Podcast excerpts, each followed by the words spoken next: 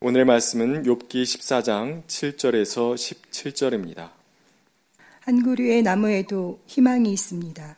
지켜도 다시 um이 돋아나고 그 가지가 끊임없이 자라나고 비록 그 뿌리가 땅 속에서 늙어서 그 그루터기가 흙에 묻혀 죽어도 물기운만 들어가면 다시 싹이 나며 새로 심은 듯이 가지를 뻗습니다.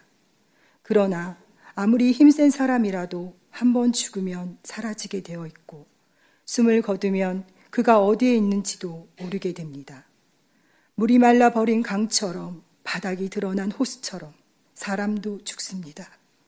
죽었다 하면 다시 일어나지 못합니다. 하늘이 없어지면 없어질까 죽은 사람이 눈을 뜨지는 못합니다. 차라리 나를 수월에 감추어 두실 수는 없으십니까? 주의 진노가 가실 때까지만이라도 나를 숨겨주시고 기한을 정해 두셨다가 뒷날에 다시 기억해 주실 수는 없습니까? 아무리 대장부라 하더라도 죽으면 그만입니다. 그러므로 나는 더 좋은 때를 기다리겠습니다. 이 고난의 때가 지나가기까지 기다리겠습니다.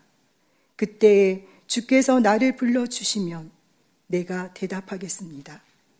주께서도 손수 지으신 나를 보시고 기뻐하실 것입니다.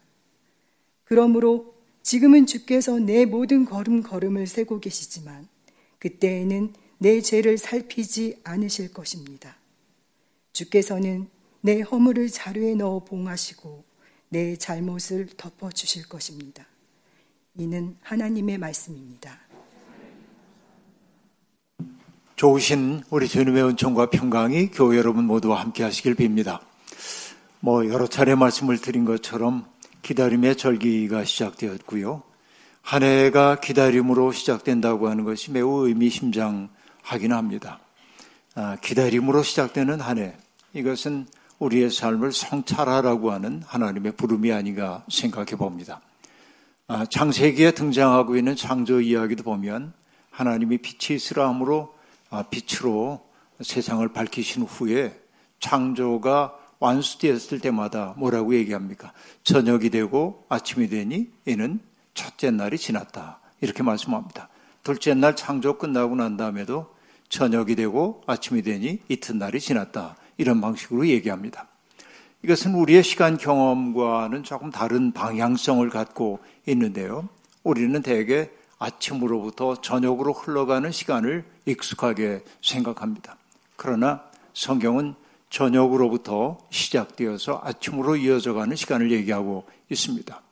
저녁, 어둠, 이것은 뭘까요? 성찰과 휴식의 시간이라고 말할 수 있, 겠습니다 성찰로 시간을 시작한다는 게 히브리적 사고의 특색이겠죠. 아침은 노동의 시간, 일의 시간이라고 말할 수 있겠습니다. 이 두 시간이 긴밀하게 연결되어 있지만은 저녁이 되고 아침이 되니 이 흐름이 무엇보다도 중요하다고 말할 수 있겠습니다. 대림절 하면 사람들이 흔히 입버릇처럼 하는 얘기가 뭐냐면 아기 예수를 기다린다 이렇게 말합니다. 그러나 그 말은 반은 맞고 반은 틀린 말입니다. 이미 2000년 전 이 땅에 오신 예수 그리스도를 기억하고 기념하는 절기인 것도 맞지만 그러나 대림절 우리가 기다리고 있는 그분은 다시 오마고 약속했던 주님이기도 한 것이죠. 그러니까 우리는 이미 오신 주님과 다시 오실 그 주님, 그분을 기다리는 기다림의 시간을 보내고 있습니다. 이미와 아직 아니 사이의 시간, 바로 이것이 기다림의 시간이고 그 기다림의 시간은 의미로 충만한 시간이 되어야만 합니다. 어쩌면 삶의 절반은 기다림으로 점철되어 있는지도 모르겠습니다. 뭔가를 내가 기다리고 있다고 하는 것은 내 삶에 결락된 부분이 있다는 뜻이고 그 결락된 부분이 뭔가로 채워지기를 바라는 것이 기다림이고 열망이고 고대이고 동경이라고 말할 수가 있겠죠. 나는 아무것도 기다리지 않는다. 이런 사람을 보면 둘 중에 하나일 겁니다. 하나는 이미 달관한 사람이거나 아니면은 이미 죽었는데 자기만 모르는 사람이거나 둘 중에 하나일 겁니다. 여러분, 바람이 불어도 설레지 않는다면 그 나무는 죽은 고사목이겠죠. 우리는 바람 앞에서 흔들릴 수밖에 없는 게 존재입니다. 여러분, 학생들은 방학을 기다립니다. 이 자리에 많은 선생님들이 계시죠. 속으로 그러고 있죠. 우리는 더 기다려요. 그렇게. 어, 그 마음을 제가 잘 알고 있습니다. 예, 선생님들도 방학을 기다립니다. 군인들은 저녁날을 간절히 기다리지요. 죄수들은 석방되는 날을 기다릴 거고요. 아, 뭐 광산에 갇혀 있는 분들은 구조대가 다가오기를 간절히 기다릴 거고요. 수험생들은 합격 통지가 오기를 기다릴 거고 약혼자들은 결혼식 날을 기다리게 될 겁니다. 열거하자면은 한이 없겠죠. 여러분들 뭔가를 기다리고 있습니다. 혹시 뭐 제가 빨리 사라지기를 기다리는 분들 계십니까? 네. 초대교회 교인들은 주님이 다시 오시기를 간절히 기다렸습니다. 오늘 찬양대가 마라나타 찬양을 해주었는데 마라나타란 말은 아람어입니다. 마르라고 한 말은 주님이란 뜻이고 아타는 오소소라는 단어입니다. 이 둘이 합쳐진 것이 마라나타인데 띄어쓰기를 어떻게 하느냐에 따라서 그 의미가 조금 달라지게 됩니다. 마란 아타라고 하면 주님, 우리 주님이 오신다 혹은 오실 것이다가 됩니다. 그런데 마라나 타라고 말하면 우리 주님 오소서라는 청유형이 됩니다. 그러니까 마라나타 한 다름에 말하는 것이 아니고 마란아타, 마라나타 이렇게 발음들을 보통 하는 것이 일반적이라고 말할 수 있겠습니다. 아일랜드 작가인 사무엘 베케트가 1952년에 써서 유명해진 부조 극이 있습니다. 여러분 들어는 보셨을 텐데요. 고도를 기다리며라는 책입니다. 정말 기묘한 책입니다. 저도 그 책에 대한 해설을 쓴 적이 있습니다만은 아, 이 고도를 기다리면은 몇 명의 인물들이 등장하지만은 주동 인물은 블라디미르와 에스트라공이라는 사람입니다. 약간 성격을 달리하는 사람들이지만 그 둘이 황량한 벌판에서 누군가를 기다립니다. 고도를 기다리고 있습니다. 그 고도가 누구인지 두 사람 다 모릅니다. 고도가 어떤 목적을 가지고 오는지도 모릅니다. 언제 올는지도 모릅니다. 그리고 고도가 그 자리로 오기로 한 것인지도 확실하지 않습니다. 어느 것 하나 분명하지 않은데 막연히 기다립니다. 기다리기 때문에 그 자리를 벗어날 수도 없습니다. 권태롭기 이를 데 없습니다. 그래서 둘의 대화 가운데 이런 말도 나옵니다. 황량한 벌판에 세워져 있는 나무, 앙상한 나무를 바라보면서 이렇게 얘기하죠. 우리 심심한데 저 나무에 목이나 매볼까? 이것이 여러분 어떤 상황입니까? 2차 세계대전이 끝나고 나서 인간의 잔악함을 인류가 맞받고 인간에 대한 희망을 어디에 정초해야 하는지 알 수 없는 어디에 희망을 가져야 하는지 알 수 없는 그 부조리한 상황을 나타내고 있는 것이 바로 사무엘 베케트의 고도일 겁니다. 그런데 고도처럼 누군가를 우리도 기다리고 있습니다. 우리가 기다리는 것은 고도가 아니라 주님이지만 정말 주님이 오시기를 간절히 기다렸던 한 사람을 우리는 기억합니다. 그 사람의 이름은 오늘의 주인공 욥입니다. 여러분 알지요? 이 사람은 의롭게 살았습니다. 이분은 정말 깨끗하게 살려고 애를 쓴 사람입니다. 그러나 어느 날 갑자기 마치 운명처럼 교통사고처럼 느닷없이 불행이 그를 엄습했습니다. 자식들이 죽었고요. 재산도 사라졌고요. 자기의 건강조차 사라졌습니다. 그렇게 사회적으로 존경을 받고 있던 이가 오히려 걸음더미 속에 앉은 것처럼 더러운 사람처럼 취급을 받았습니다. 사회적인 존경조차 사라졌고 그렇게 의지왔던 아내조차 하나님을 저주하고 차라리 죽어버리라고 얘기할 정도로 욥은 어려움을 겪고 있었던 것이지요. 그래서 그 욥은 견디다 못해 하나님 앞에 이렇게 단식합니다. 주님, 내가 지은 죄가 도대체 무엇입니까? 친구들의 말 맞다나 내가 죄를 저질렀기 때문에 하나님의 거기에 합당한 죄를 내린 거라고 내가 인정할 수 있다고 한다면 나는 차라리 이 일을 견디기 어려웠을 겁니다. 그러나 아무리 나 스스로를 돌아봐도 내가 죄를 지었다는 확신이 들지 않는 거예요. 쉽게 항복할 수가 없어요. 그러니까 하나님 앞에 그가 질문하는 거예요. 내가 지은 죄가 무엇입니까? 하나님이 나타나셔서 속 시원하게 이게 내 죄야 라고 얘기했더라면 좋을 텐데 하나님은 묵묵부답이십니다. 아니 하나님은 그의 앞에 나타나지도 않으십니다. 그래서 욥은 얘기합니다. 하나님 왜 나를 피하여 숨으십니까? 하나님의 숨으심이 느껴지고 있는 것이에요. 욥은 하나님의 초사를 도무지 이해할 수 없습니다. 물론 그는 압니다. 하나님은 크신 분이고 인간의 지각으로 파악할 수 없는 분이고 거기에 비하면 자기는 왜 소화기 이를 데 없는 존재임을 너무나 잘 알고 있습니다. 그래서 욥이 얘기합니다. 하나님, 저는 그저 바람에 날리는 마른 나뭇잎에 불과합니다. 바람에 날리는 지푸라기 하나에 불과할는지도 모르겠습니다. 그런데 하나님 어찌하여 나를 공격하십니까? 자기에게 닥쳐온 그 고통을 그는 하나님의 공격으로 느끼고 있는 것입니다. 유한한 인간의 비애가 짙게 느껴지고 있는 대목이 아닐 수가 없습니다. 그의 단식은 계속됩니다. 여인에게서 태어난 사람의 수명이라는 게 짧기 이를 데 없고 그 생애마저 괴로움으로 가득 차 있는 것인데 그리고 그 인생이라는 게 피었다가 시들어버리는 꽃과 같은 것인데 그림자처럼 사라져서 흔적조차 없이 사라지는 것인데 하나님 그가 뭐라고 그에게 마음을 드십니까? 하나님이 보시기에는 내가 아무것도 아니잖아요. 하나님 나에게 너무 과도한 것, 많은 것 요구하고 계신 것 아닙니까? 그리고 마침내 욥기에 놀라운 말이 등장합니다. 그 누가 불결한 것에서 정결한 것이 나오게 할 수 있습니까? 아무도 그렇게 할 수 없습니다. 내게서 뭘 더 기대하시는 겁니까? 이렇게 말하고 있습니다. 그래도 하나님은 역시 대답이 없으시죠. 욥은 그래서 시련의 한복판에서 한 그루 나무를 부러워합니다. 나무도 도끼에 찍히면은 가지가 부러지고 말지만은 그러나 봄이 되면 다시 옴이 돋아나오고 가지를 하늘을 향해 뻗지 않습니까? 구루터기만 남은 나무라고 해도 죽은 것처럼 보이지만은 물기운 들어가면 다시 싹을 내고 가지가 하늘을 향해 뻗지 않습니까? 차라리 그 나무가 부럽습니다.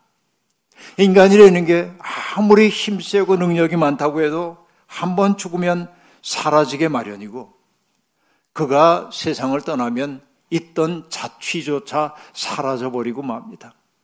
세상 사람들의 박수갈채를 받던 사람이라 할지라도 그가 사라지고 나면 사람들은 금세 그를 잊어버리고 마치 없던 사람 취급합니다. 라고 말합니다. 여러분, 이게 우리 인생이죠. 그런데 가만히 생각해 보면 지금 이 자리에 예배를 드리고 있는 이들 가운데 욥이 경험하고 있는 욥의 시간을 통과하고 있는 분이 계셔요. 그렇죠. 정말로 그러합니다. 사람은 누구나 평범한 행복을 구합니다. 한갓진 행복을 구합니다. 비범한 행복 아니어도 괜찮습니다. 내 마음 평온하게 지냈으면 좋겠습니다. 그러나 그런 바람과는 상관없이 세상이 속절없이 우리를 뒤흔들어대고 우리는 그 뒤흔들매 따라 이리저리 까불리며 살아갑니다. 이게 우리의 비애입니다. 그러니까 이런 비애에 지칠 때 한 그루 나무가 더욱더 부럽게 느껴지는 것은 당연한 일인지도 모르겠습니다. 삶이 왜 이렇게 힘들지? 왜 이렇게 욕될까? 이런 생각이 우리에게 찾아옵니다. 1968년 마포의 구스동에 있는 한 집에 살고 있던 시인 한 사람이 저녁에 집으로 돌아가다가 거의 집에 갔는데 교통사고를 당해서 세상을 떠납니다. 그 시인은 김수영이라고 하는 시인이었습니다. 그 김수영 시인, 그는 정말 어려운 인생을 살았습니다. 전쟁 중에 인민군에게 붙잡혀서 의용군으로 북쪽으로 끌려가다가 그들이 보여주고 있는 잔혹한 현실을 바라보면서 탈출을 결심하고 어렵게 탈출을 감행합니다. 그러나 서울에 왔다가 경찰에게 붙들려 가지고 포로 수용소에 갇히는 신세가 됩니다. 그가 일찍이 먼저 갇혔던 곳이 어디냐면 부산에 있는 거제리 수용소인데 나중에 거제 수용소에도 잠깐 갑니다만 거제리 수용소와 거제 수용소 조금 다릅니다. 거제리 수용소에 거의 2년 동안 있는데 인민군으로 잡혔기 때문에 고문을 당하고 그래서 다리에 부상 입은 다리에서 구데기가 나오기도 하고 이런 그 참상을 경험하게 됩니다. 그리고 인간이 얼마나 잔혹할 수 있는지를 수용소에서 경험을 하죠. 그리고 2년여를 견딘 다음에 석방돼서 돌아왔는데 그를 기다리고 있는 것은 또 다른 소름이었습니다. 남편이 끌려가자 틀림없이 죽었다고 생각하는 아내가 시인의 친구와 살림을 차리고 있었던 것이죠. 말할 수 없는 모멸감이 그를 사로잡게 됩니다. 그래서 그때 이후에 나온 김수영의 시, 특별히 1954년에 나온 시에는 소름이라고 하는 단어가 엄청 많이 나옵니다. 그 대표적인 시가 검이라고 하는 시인데요. 내가 으스러지게 소름에 몸을 태우는 것은 내가 바라는 것이 있기 때문이다. 이런 말로 시작됩니다. 1970년대 제가 이 시와 딱 만나는 순간 왜 그렇게 마음에 와닿았든지 난 뭐 때문에 그렇게 서러워했는지 모르지만 내가 으스러지게 소름에 몸을 태우는 것은 내가 바라는 것이 있기 때문이다. 이 구절이 저를 사로잡고 놓아주지 않았던 기억이 있습니다. 그는 자신이 너무나 자주 소름과 입을 맞추었다고 말합니다. 그 결과가 무엇입니까? 가을바람에 늙어가는 거미처럼 몸이 까맣게 타버렸다. 시인은 그렇게 말합니다. 이것이 여러분 욥의 아, 경우와 다를 바가 없죠. 소름에 갇혀버리면 인간은 폐인이 되어버리고 맙니다. 어쩌면 소름이 가득 찬 게 우리의 인생인지 모르지만은 그 소름과 함께 살면서 그것을 넘어서는 것이 인간의 소명인지도 모르겠습니다. 욥은 김수영이 느꼈던 것보다 훨씬 더 심한 소름을 느꼈기 때문에 하나님 앞에 청합니다. 주님의 진노가 지나갈 때까지 저를 수월에 감추어 두실 수는 없으신가요? 고난의 때가 지나갈 때까지 저를 좀 내버려 두실 수가 없을까요? 이렇게 청합니다.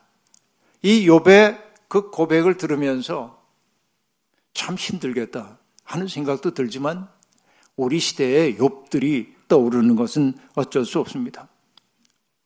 지독한 가난에 몰려 살다가 모멸감을 안고 살다가 일가족이 함께 죽음을 선택한 사람들이 우리 주변에 있지요. 산업 현장에서 불시의 사고를 당한 사람들도 있죠. 무도한 자들에 의해 성적인 착취를 당하고 그 모멸감을 일평생 안고 살아가고 있는 사람들도 있죠. 자연재해든 인재든 불시에 닥쳐온 사건으로 인해 삶이 무너져버린 사람들도 있죠. 시리아 내전, 러시아 우크라이나 전쟁, 이스라엘과 하마스의 전쟁으로 말미암아 가족도 살아갈 집도 희망도 잃어버린 사람들이 있죠. 그들이 고통당하는 것은 그들이 게을러서도 아니고 무능해서도 아니고 탐욕스럽기 때문도 아닙니다. 아니 거꾸로 얘기해 보십니다. 우리가 그렇게 비참한 자리에 있지 않은 것은 우리가 탁월한 사람이기 때문이 아니라 우연히 우리는 그저 그런 일과 마주치지 않았을 뿐입니다. 우리가 어떻게 그들의 고통을 그들에게로 돌릴 수가 있겠습니까? 그들은 평온하던 일상에서 내쫓긴 사람들이고 설당을 잃어버린 사람들입니다. 이것이 이 시대의 욥입니다. 그런데 우리 시대의 욥이 또 하나 있죠. 그것은 뭡니까? 인간의 탐욕으로 말미암아서 균형을 잃어버린 생태계. 이것도 우리 시대의 욥입니다. 생태계가 신음하고 있음을 우리가 알고 있습니다. 수억 년 동안의 균형이 무너지면서 지금 우리는 자연의 역습을 무섭게 경험하고 있습니다. 벌써 오래됐습니다만 프란체스코 교황이 썼던 찬미하소서라는 책으로 기억합니다만 그 책에 썼던 문장이 떠오릅니다. 정확하게 기억하는지 모르겠습니다만 그는 이렇게 얘기합니다. 하나님은 늘 용서하시고 인간은 가끔 용서하지만 자연은 용서하는 법이 없다. 이렇게 말합니다. 참으로 두려운 말이 아닐 수 없습니다. 과거에는 욥기를 읽으면서 우리가 던졌던 상투적인 질문이 있었습니다. 왜 의로운 사람이 고난을 겪는가? 신정론의 문제를 풀기 위해 욥기를 읽었던 때가 있습니다.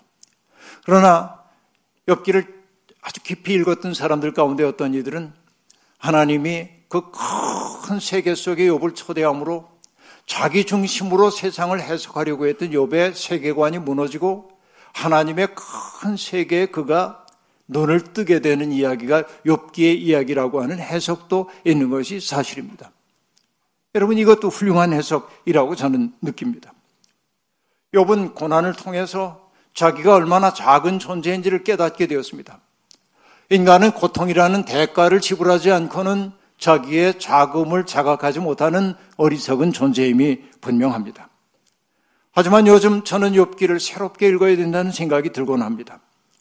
이제 우리 시대의 욥들을 우리가 어떻게 대할 것인가 하는 문제로 전환할 때가 되었다라는 생각인 거죠.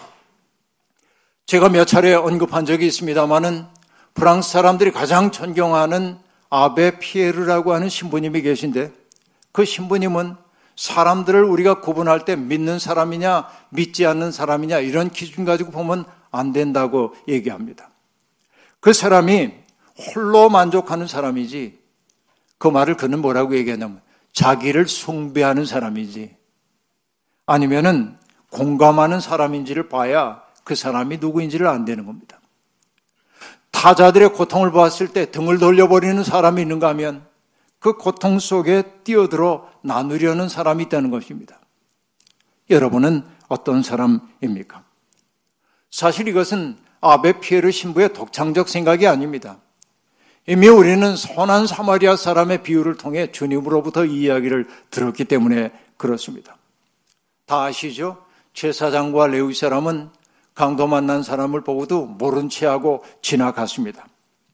사마리아 사람은 그의 곁에 다가가 할 수 있는 모든 일을 다 했습니다. 주님에게 중요한 것은 그가 어떤 종교를 갖고 있느냐, 어떤 인종이냐, 어떤 피부색이냐가 중요하지 않았습니다. 고통받는 사람에 대한 태도가 주님에게는 유일한 척도였던 것이죠. 제사장과 레위인, 그들은 직접 강도짓 하지 않았습니다. 강도가 강도질을 할 때 망보아주지도 않았습니다. 그들은 죄가 없습니다. 그러나 그들은 죄인입니다. 어떤 죄일까요? 마땅히 해야 할 일을 하지 않은 죄입니다. 갈리아스포스라는 철학자는 그것을 형이상학적 죄라고 얘기하기도 했습니다. 마땅히 해야 할 일을 하지 않은 것은 인간성에 반하는 죄입니다. 기독교 신학은 오랫동안 그런 죄를 태만죄라고 얘기했어요. 해야 할 일을 하지 않는 것이 죄라고 얘기하고 있는 것입니다. 우리는 구체적으로 어떤 죄를 저지르지 않을는지 몰라도 태만죄를 얼마나 자주 저지르며 사는지 모르겠습니다. 마태복음 25장은 바로 이런 진실을 극단적으로 보여주고 있습니다. 최후의 심판날 주님이 말씀하시죠. 세상에서 가장 작은 자 하나에게 한 것이 나에게 한 것이고 그에게 하지 않은 것이 나에게 하지 않은 거다. 주님 그렇게 말씀하십니다. 우리가 간절히 기다리고 있는 주님은 세상에 가장 작은 자들을 극진히 사랑하셨습니다.